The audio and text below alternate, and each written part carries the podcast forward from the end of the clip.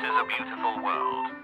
I heard this loud noise of thunder, and the noise started to build up. And once I tried to get out of the bed, everything started to become airborne. And I knew that it was an earthquake. On January twenty-sixth, two thousand one, twenty-five-year-old Viral Dalal was vacationing with his family in the eastern city of Bhuj, India, when a seven point seven magnitude earthquake struck, destroying the building they were in. I had no clue that where I was uh, because the whole building had collapsed, and I, I didn't know where I was. I, all I knew was that I was in this little space, which was very dark. As the building collapsed and fell sideways, Dalal became trapped under a mangled mountain of rubble, and he stayed there for five days. I was inside the rubble for five days in total darkness, with no hope, no light, no food, no water, and no movement. Dalal was trapped in total darkness between concrete slabs that boxed him into a space about the size of a coffin.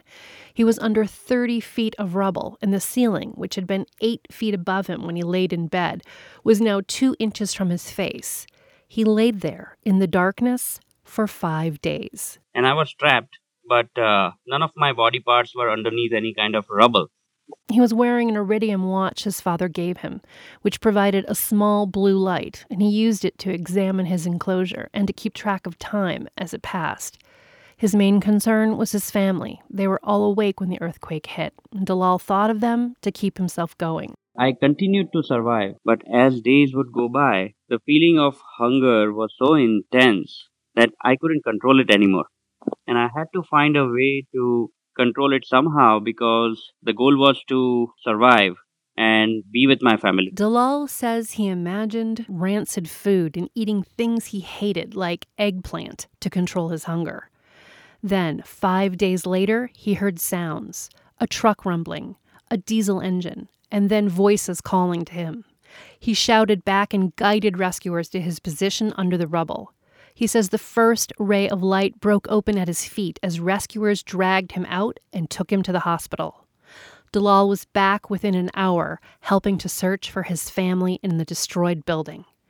But as he discovered over the coming days, they had all perished along with thousands of other earthquake victims. News outlets around the world called him a miracle boy. A Hackensack College student has become an earthquake miracle story as the death toll continues to rise in the aftermath of the deadly India quake.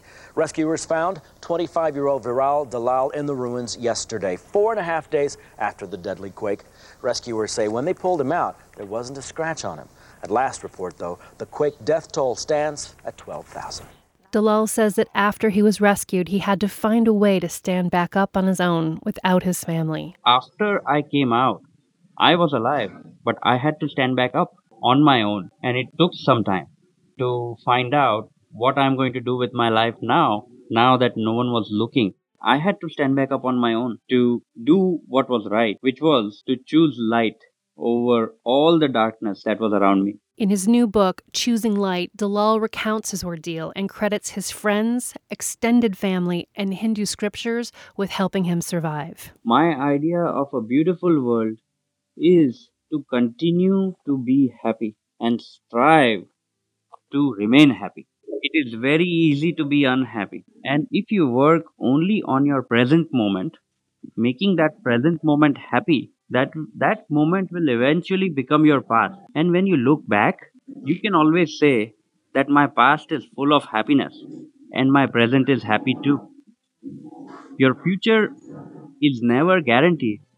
For me, to work only on your present and make the present moment happy is all you need. To learn more about Viral Dalal's amazing story of survival, visit us online. I'm Heather McElhatton, and this is A Beautiful World. Brought to you with help from the Pollard Family Foundation.